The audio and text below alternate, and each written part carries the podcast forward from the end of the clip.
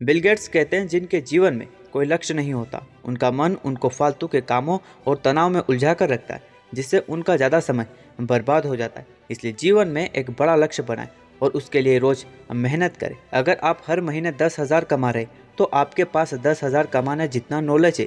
जब आप नॉलेज बढ़ाना शुरू कर देंगे तो आपकी इनकम भी बढ़ना शुरू हो जाएगी, क्योंकि आपकी फ़ील्ड में ऐसे लोग भी होंगे, जो दिन के लाखों कमाते होंगे। क्योंकि उनके पास नॉलेज भी लाखों कमाने जितना होगा। वॉरेन बफेट और बिल गेट्स के पास आज अरबों की संपत्ति, पर उन्होंने आज भी बुक्स पढ़ना बंद नहीं किया। अगर आप खुद को सबसे अलग देखना चाहते तो खुद को केवल 12 महीने दो। फालतू दोस्तों के साथ घूमना बंद कर दो।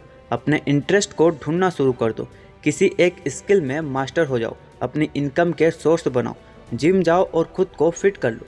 आप मानोगे नहीं, आपकी ज़िंदगी केवल एक साल में सबसे बेहतर बन जाएगी। जेब बेजोस ने एक बार कहा था, हो सकता है लगातार चार साल तक आप कड़ी मेहनत करते रहे, लेकिन आपको रिज़ल्ट नहीं मिल रहा तो आप कभी भी निराश मत होना, क्योंकि हो सकता है कि पाँचवें साल दुनिया के सबसे अमीर व्यक्ति बन जाए, इसलिए कभी भी हार नहीं माननी चाहिए और मेहनत कभी बर्बाद नहीं जाती। स्टीव जॉब्स कहते, इस दुनिया का सबसे अमीर आदमी बनना मेरे लिए मायने नहीं रखता, बल्कि मायने यह रखता है कि आज रात जब मैं सोने जाऊँ तो कह सकूँ हाँ आज मैंने कुछ बहुत अच्छा और बड़ा काम किया एक पानी की बोतल दुकान पर बीस रुपए में मिलती। वही पानी की बोतल होटल में चालीस रूपए में मिलती और वही पानी की बोतल एयरपोर्ट पर पचास रुपए में मिलती। इसी प्रकार यदि आपको कहीं अपनी वैल्यू कम फील हो तो अपनी जगह बदलो। आपकी ज़िंदगी खुद ब खुद बदल जाएगी।